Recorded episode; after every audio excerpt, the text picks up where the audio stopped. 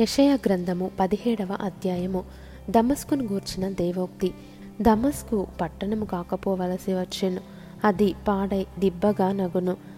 అరోయేరు పట్టణములు నిర్మానుష్యములగును. అవి గొర్రెల మందలు మీయు తావులగును ఎవడును వాటిని బెదిరింపకుండా మందలు అచ్చట పండుకొనును. ఎఫ్రాయిమునకు దుర్గము లేకపోవును. దమస్కునకు రాజ్యము లేకుండును. ఇస్రాయేలీయుల ప్రభావమునకు జరిగినట్లు సిరియాలో నుండి శేషించిన వారికి జరుగును.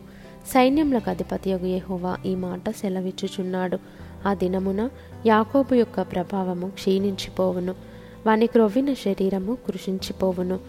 చేను కోయువాడు దంట్లు పట్టుకొనగా వాని చెయ్యి వెన్నులను కోయినట్లుండును. రెఫాయిము లోయలో ఒకడు పరిగె ఏరునట్లుండును. అయినను ఒలివ చెట్లు దులుపగా పైకొమ్మ చివరను రెండు మూడు పండ్లు మిగిలియుండునట్లు ఫలభరితమైన చెట్టున వాళ్ళు కొమ్మలయందు మూడు నాలుగు పండ్లు మిగిలియుండునట్లు దానిలో పరిగే పండ్లుండునని ఇస్రాయేలీల దేవుడైన యహోవా సెలవిచ్చుచున్నాడు. ఆ దినమున వారు తమ చేతులు చేసిన బలిపీఠముల తట్టు చూడరు. దేవతా స్తంభమునైనను సూర్యదేవత ప్రతిమలనైనను తమ చేతులు చేసిన దేనినైనను లక్ష్యము చేయరు. మానవులు తమ్మును సృష్టించిన వాని వైపు చూతురు. వారి కన్నులు ఇస్రాయేల్ యొక్క పరిశుద్ధ దేవుని లక్ష్యపెట్టును. ఆ దినమున ఎఫ్రాయిమీయుల బలమైన పట్టణములు ఇస్రాయేలీయుల భయము చేత అడవిలోను కొండ శిఖరము మీదను జనులు విడిచిపోయిన స్థలముల వలె నగును. ఆ దేశము పాడగును. ఏలయనగా నీవు నీ రక్షణకర్తయకు దేవుని మరచిపోతివి. నీ ఆశ్రయదుర్గమైన నీ శైలమును జ్ఞాపకము చేసుకొనలేదు. అందుచేత నీవు రమ్యమైన వనములను నాటుచూ వచ్చితివి.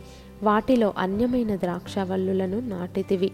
నీవు నాటిన దినమున దాని చుట్టూ కంచె వేసితివి ప్రొద్దుననే నీవు వేసిన విత్తనములను పుష్పింపజేసితివి.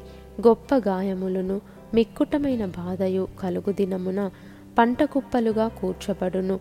ఓహో బహుజనములు సముద్రముల ఆర్పాటము వలె ఆర్పటించును. జనములు ప్రవాహ జలముల ఘోష వలె ఘోషించును. జనములు విస్తార జలముల ఘోషవలే ఘోషించును. ఆయన వారిని బెదరించును. వారు దూరముగా పారిపోవుదురు. కొండ మీది పొట్టు గాలికి ఎగిరిపోవునట్లు. తుపాను ఎదుట గిరగిర తిరుగు కసవు ఎగిరిపోవునట్లు. వారును తరుమబడుదురు. సాయంకాలమున తల్లడిల్లుదురు. ఉదయము కాకమునుపు లేకపోవుదురు.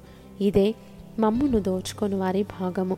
మా సొమ్ము దొంగిలు వారికి పట్టుగతి ఇదే.